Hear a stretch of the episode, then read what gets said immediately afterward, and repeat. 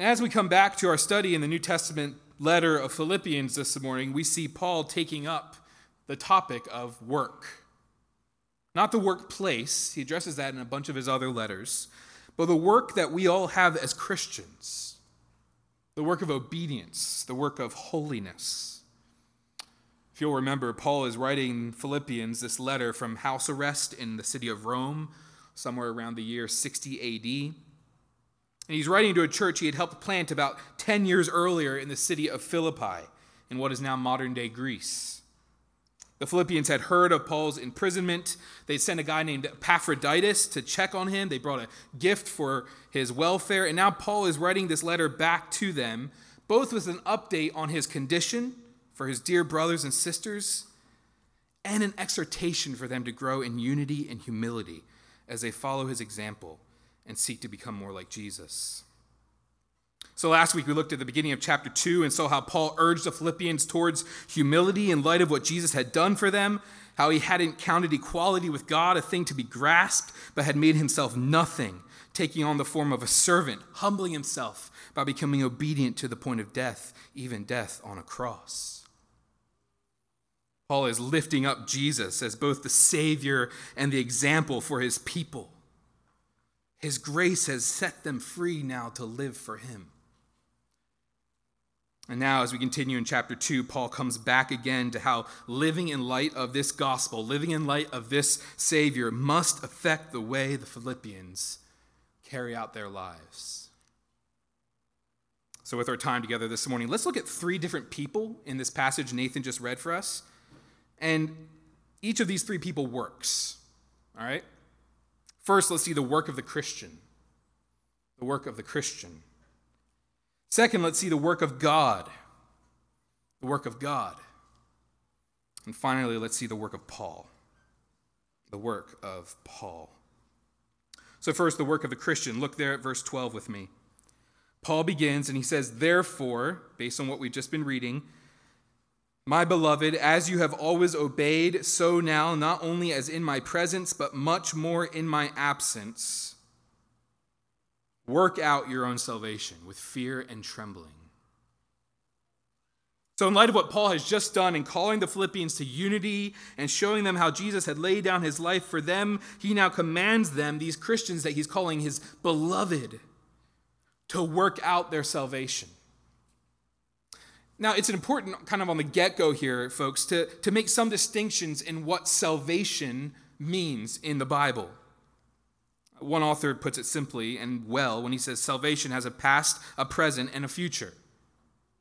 A past, a present, and a future. So the Bible, first of all, is clearly, incredibly clear that in our sin, we are spiritually dead.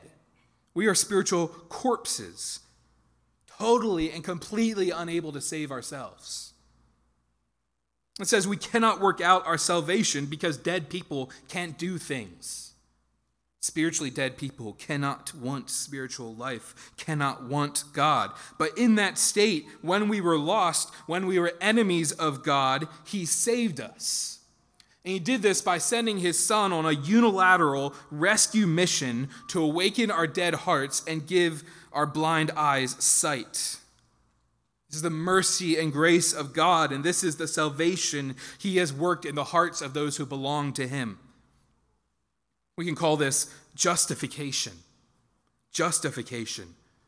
It's the legal act of God as He, the judge, puts our sin on Jesus' account and then puts Jesus' righteousness on our account, thereby saving us, wiping our record clean, and giving us the fullness of Christ. It's, a, it's the way a judge hammers his gavel and declares a defendant not guilty that's justification. That's God seeing our sin not applied to our account, but to the account of his sinless Son. And so declaring us not guilty once and for all. That's being saved. That's being justified. But as we live in this new justified state, as forgiven and redeemed children of God, we now have the Holy Spirit. We now have this new spiritual life. And so we can actually grow in obeying God and living for our Savior in obedience and trust. We can call that sanctification. Sanctus, coming from the word holy, holification, becoming more like Jesus. So, so just like God, the judge, declares us not guilty and justifies us once and for all, so God in sanctification acts as a master surgeon, working by his Spirit to actually carve out sin in our hearts with the scalpel of his word, making us more like his son. And one day we've been singing about it, church. Oh, glorious day. I can't wait. We will be with our Savior forever, made completely whole and perfected in righteousness. And we call that glorification. And that will last forever. Our salvation then will be finally and fully completed. All this work of salvation is the work of God. We'll see that in a moment. But here, Paul specifically, primarily, is honing in and focusing on that middle reality sanctification, becoming holy, increasing in faith and love. And he exhorts his loved ones in Philippi to work out that salvation in their hearts. He may be distant, but they must still persevere. They have done nothing to secure this salvation. It has been completely given to them in Christ. But with that salvation now governing their lives, they must live in light of it. All throughout the Bible, we see that true faith, true faith given by God, the author of faith, is never merely head knowledge, is never merely mental assent. True faith always manifests itself always works itself out, always reveals itself in changed hearts and changed lives. Christians do not obey to earn God's favor. If you're trying that right now, stop. You'll never do it. But Christians do obey as those who have already received favor in Christ. I love how Steven Lawson puts it in his commentary that we gave out a few weeks ago on Philippians. He writes, The Philippians were not to work for their salvation, but to work out their salvation. They were to work out what God had already worked in. The Philippians were not to work for their salvation, he says, but to work out their salvation, work out what God had already worked in. And there at the end of verse 12, we see how they are to do this, with what posture of heart they are to do this. Paul says they are to work out their own salvation with fear and trembling. Having just gone through the book of Exodus as a church, we think immediately of Sinai and the law of God, don't we? As the mountain and the people tremble under the presence of a holy God. We don't often necessarily think of these two words in the context of grace, though, do we? Yet Paul says to Christians who have received the grace of God, new life in Christ, no more condemnation, that they are now to obey God with fear and trembling. This doesn't mean ungodly fear, fear that distrusts the sovereignty of the Lord. We saw Israel manifest that fear multiple times in Exodus. It doesn't mean fear of punishment either. If Christians still had punishment to fear, then the cross of Christ would be powerless. Jesus on the cross has taken all the punishment of his people. There's no punishment left to fear. Instead, I think the best way to understand this fear is kind of that healthy fear of the Lord we read about through the scriptures. And, and Proverbs comes to mind, right? The, the right understanding of the God who has saved us. That God is not our buddy, but our King. And actually, if you think about it, obedience as a Christian begins to make a whole lot more sense when we view God like that. When we view God as the sovereign of the universe who has wonderfully, unbelievably sent his very son, like we saw last week, to die for us so we could be made his sons and daughters. This God deserves our fear our reverential awe, lest we fall into sin. This fear will rightly root out laziness and apathy and work graciously to fuel joy filled obedience. Dear Christian, is there any part of your day to day walk with God that includes this kind of fear? Not, not dread that you need to somehow appease God as a cosmic bully, but reverential awe of the God who has reached out in love to save you and to make you holy. Paul's words here should both encourage the weary, we'll see that soon, but it must also jolt the lazy among us. Should it be jolting you right now? That Paul would say, You're a Christian Work out your faith with fear.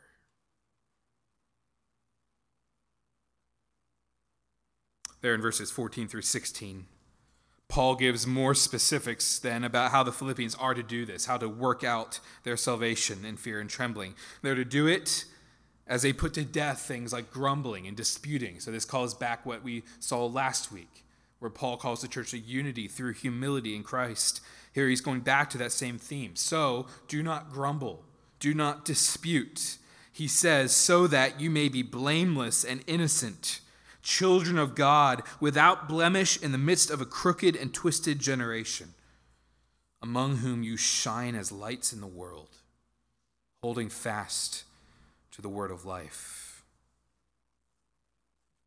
That idea of blamelessness doesn't mean perfection or sinlessness but a life that lacks obvious moral defect. As the Christians in Philippi work out their sanctification, they will do so in unity and blamelessness, even as the world around them sinks deeper into rejection of God and his good design. In church, remember that but for the grace of God, we are all crooked and twisted. Sin, by its nature, bends us in on ourselves, away from God. We twist his good creation, we distort and pervert it, and we're under judgment as a result. If you're here and you're not a Christian, this is what can be called the bad news of the Bible. Bible is a book full of bad news. Sin condemns us as God rejectors, law breakers, death deservers. But as you read the Bible, you'll also find that that bad news sets up the greatest news of all time. That is, that when we were lost in sin, Jesus came. God sent his only Son to bear that rejection that we deserved or we showed. Jesus came to take on our breaking of his Father's law. Jesus came to take on our rightful death. He took it all on himself and died in our place, so that if we will repent of our sin and trust in him, we will be saved. Friend, that can be you this morning. Your standing apart from Christ before God is not safe. And yet you can find refuge in that very same God by turning in faith to Jesus this morning. And, Christian, we see that the new life we have in Jesus gives us love for Him that would not have been there without His grace. Ability to work out our sanctification and bear witness to the world around us of God's light, right? Paul says, holding fast. That could also have the sense of holding forth the word of life. And in sense, some people point out, I think it's true, if you hold fast to it, you will hold it forth. The gospel of our Lord Jesus Christ must always be something we hold fast to and then hold forth. Brother and sister, is your life noticeably different from the world around you? I think for many Christians in this country, maybe specifically, we might try to rearrange this passage a bit differently. Maybe say something like, Go ahead and grumble about what is worth grumbling about. So called children of God amidst this twisted generation, among whom you fit in as dim lights, holding fast to temporary comfort. Christian, the way we live our lives must be different. I wonder if you were to go to a kind of a, a life coach that didn't ascribe to the gospel of Christ, would your life decisions make total sense to him or her? Or would at times she scratch her head a little bit? Why would you make that call? Why would you spend your money that way? Why would you do that with your career? Approval from the world church is fickle and fleeting. God's approval lasts. It might be worth it this week to pray through this passage and ask the Spirit to convict you of ways that you are dimmer in your light than He has called you to be. All right, so we see that as Christians, we must live out our new lives in growing holiness and increasing maturity. Alec Motyer uh, takes this image of light and he says this light is a beautiful illustration of something that does what it has to do by being what it ought to be. That's the life of the Christian. Living out who we truly are by being who we have become in Christ. This new life in the Spirit. We do so by growing in obedience with fear and confidence and joy. But just like last week, when we kind of looked at this call to unity and humility, if we stop here, if we leave it here, we are going to be really good looking Christians, miserable on the inside. Look there in verse 13 for a reminder of a wonderful truth in the midst of all these imperatives the work of God. Paul says, Therefore, my beloved, as you have always obeyed, so now, not only as in my presence, but much more in my absence, work out your own salvation with fear and trembling, for it is God who works in you. It's God who works in you. The gospel, God's role in salvation, doesn't end at conversion. It doesn't end even at justification. God's work of grace in your life, Christian, his upholding of your faith continues. It never decreases, it never lets up. God is always at work. Remember, he never sleeps. God, God works in you, brother. God works in you, sister. And that truth is both wonderfully unsettling and gloriously comforting. For it is God who works in you. Dear Christian, the Almighty Creator and the Sovereign of the universe who set the stars in place is working in you by His Spirit to grow you and prepare you for heaven. He has saved you, justified you, declared you legally holy before His great throne, and now He's hard at work in you to make you practically holy. You've been saved by his gracious hand, and now you're never going to be the same.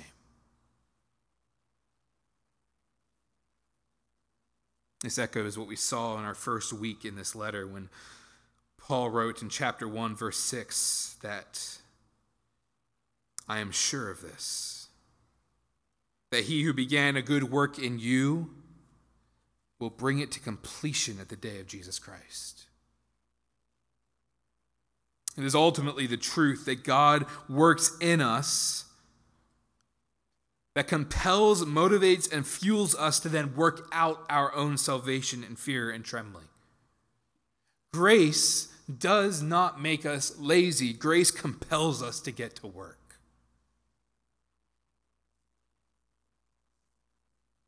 And Paul continues by saying that God works in us both to will and to work for his good pleasure. Isn't that beautiful? See, God is not a wishful thinker. God does not merely have good intentions towards you, He has both a will and a way. He wants holiness for you, and He will get holiness for you because He is God. He can do that. So, I want the Washington Nationals to win the World Series this October, November. I have no ability whatsoever to make that happen. I can try all the kinds of famous superstitions that baseball players are actually really well known for, wearing the same socks every third game or whatever it would be. I can do nothing to make sure that that will happen. God isn't like that. As a sovereign over all, he wills and executes. He has a will and a way. One author puts it well. He says, Either we cannot bring ourselves to choose what we know to be right, or else, having chosen that, we fail to do it. Sin has corrupted both the power to choose and the power to accomplish. But God is effectually and ceaselessly at work in you, both to will and work. Church, it is that truth that ought to empower us in holy living, in sanctification. God is at work. When sin seems to cling so closely, take refuge in knowing that God is at work. When, when temptations look too great to deny, fight them, knowing that God is at work.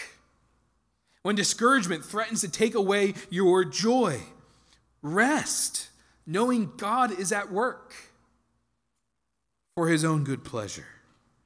It is God's work that even enables us to even want to work at all. John Murray says it simply because God works, we work. I wonder how this can make a difference in your daily life, Christian. For one thing, I think it must wake those of you up who are just coasting in your faith. If you're putting off dealing with sinful habits, if you're putting off obedient steps you know you must take, if you're putting off reconciling a relationship you've broken, your own heart and the guilt you feel isn't the only thing you need to deal with. If you're in Christ, God is at work in you. You need to deal with Him too. If you're His child, He will not let you go. Repent and turn again to Him. Stop fighting the one who has saved you and will finally save you completely. And like we said before, for some of you, I think probably most of you, this truth this morning needs to greatly encourage you. Perhaps your life, your walk with God, is seeming like an endless cycle of discouragement with no real change. You have prayed, you have fasted, you have memorized, you have sought counsel, and still the same temptation persists. You have pleaded with the Lord in prayer, and still the same relationship is broken. If that's you, Christian, remember this morning that God is at work in you. You're not at this alone. He will complete the good work in you he has begun. The work of the Christian in sanctification is a very real work that takes very real effort. And the work that undergirds that work is the work of the sovereign God in our souls. Finally, and very briefly, then, let's see the work of Paul. Work of the Christian, the work of God, the work of Paul. There at the end of verse 16, look what he says so that in the day of Christ I may be proud that I did not run in vain or labor in vain. Even if I am to be poured out as a drink offering upon the sacrificial offering of your faith, I am glad and rejoice with you all. Likewise, you also should be glad and rejoice with me. Paul was an apostle, none of us are. Uh, he had been given a special task by God to preach the gospel to the Gentiles and build up the church. And so he commands the Philippian believers not to grumble, but to be blameless and shine until the return of the King, until the day of Christ. So that as they shine on, they will be well prepared for the return of Christ, and Paul's joys will just be off the charts. They will be found on that last day obedient, living a life worthy of the gospel, and Paul's joy will bubble over. This is Paul's work, his, his work for Christ. For Paul, his ministry will not be run in vain if it proves fruitful for the glory of Christ. Yes, even in suffering, there will be joy. Back in the Old Testament, hmm, when we were studying through Exodus, you might remember kind of the sacrificial system this Jewish system that pointed ahead to Jesus and was fulfilled at the cross as Jesus, the ultimate sacrifice, was crucified for our sin. And we see that uh, in the Old Testament, a burnt offering of worship to God was, would be accompanied by a drink offering of wine poured over it.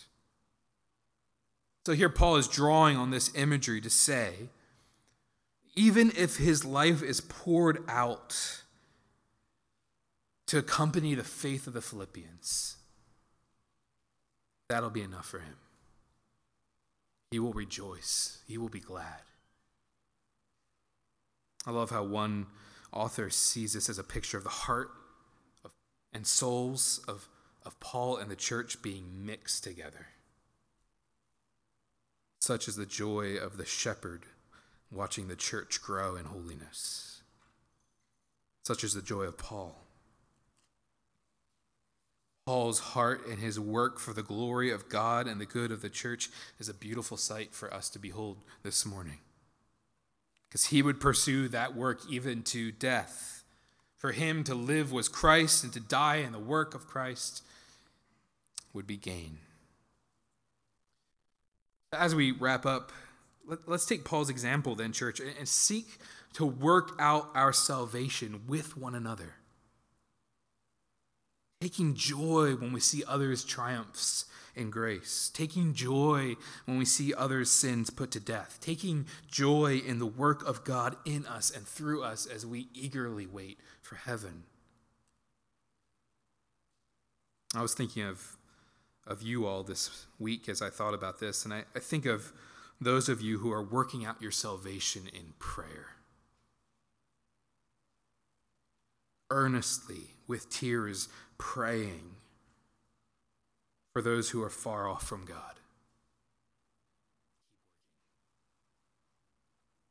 I think of those of you who are working out your salvation in denial. Denial of your sinful desires that wage war in your body and never leave you alone. Keep working. I think of those of you who are working out your salvation in endurance taking those doubts and depressions that hit you every single day in stride, knowing that Jesus will be worth it all. Keep working. Keep going, church. Work it out. God is working in you. There's an old hymn that has a chorus that goes like this. As we think about Paul's imagery of running the race, working it out until we get to heaven. I love the old hymn. It will be worth it all when we see Jesus. Life's trials will seem so small when we see Christ. One glimpse of his dear face, all sorrow will erase. So bravely run the race till we see Christ. Let's pray.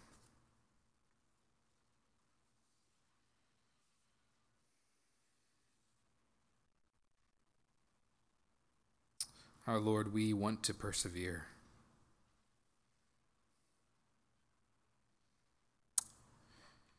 But even more than our desire to persevere, we take rest in the fact that you preserve us. you hold us fast. Thank you that in the midst of this call to action from the Apostle Paul, we are reminded again that you are active in us, both to will and to work for your good pleasure. And so, Lord, hear us now as we respond to this text with a prayer that you, great God, would make us more like Christ, would weed out sin, and help us to be ready for his return. We praise you in Jesus' name. Amen.